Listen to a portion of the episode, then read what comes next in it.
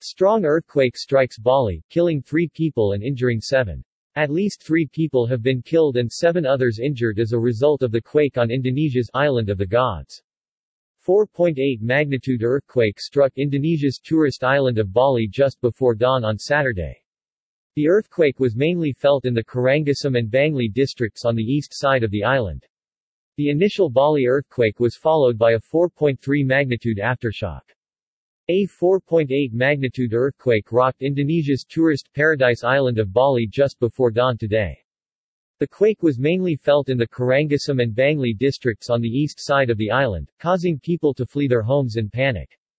The U.S. Geological Survey put the magnitude of the earthquake at 4.8, saying that its epicenter was located 62 kilometers 38.5 miles northeast of the port town Singaraja at a depth of 10 kilometers.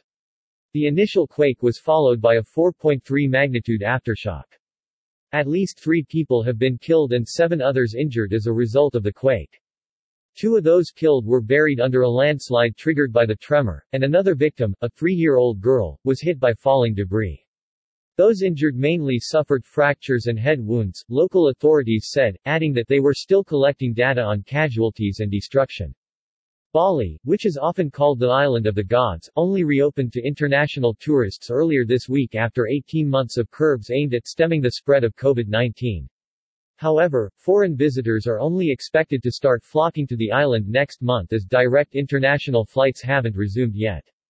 Indonesia is a vast archipelago, located on the Socalid Ring of Fire, an arc of volcanoes and fault lines in the Pacific Ocean so quakes and eruptions are quite common for the nation of 270 million. The last major earthquake hit the country in January. It had a magnitude of 6.2 and resulted in at least 105 deaths and nearly 6,500 injuries.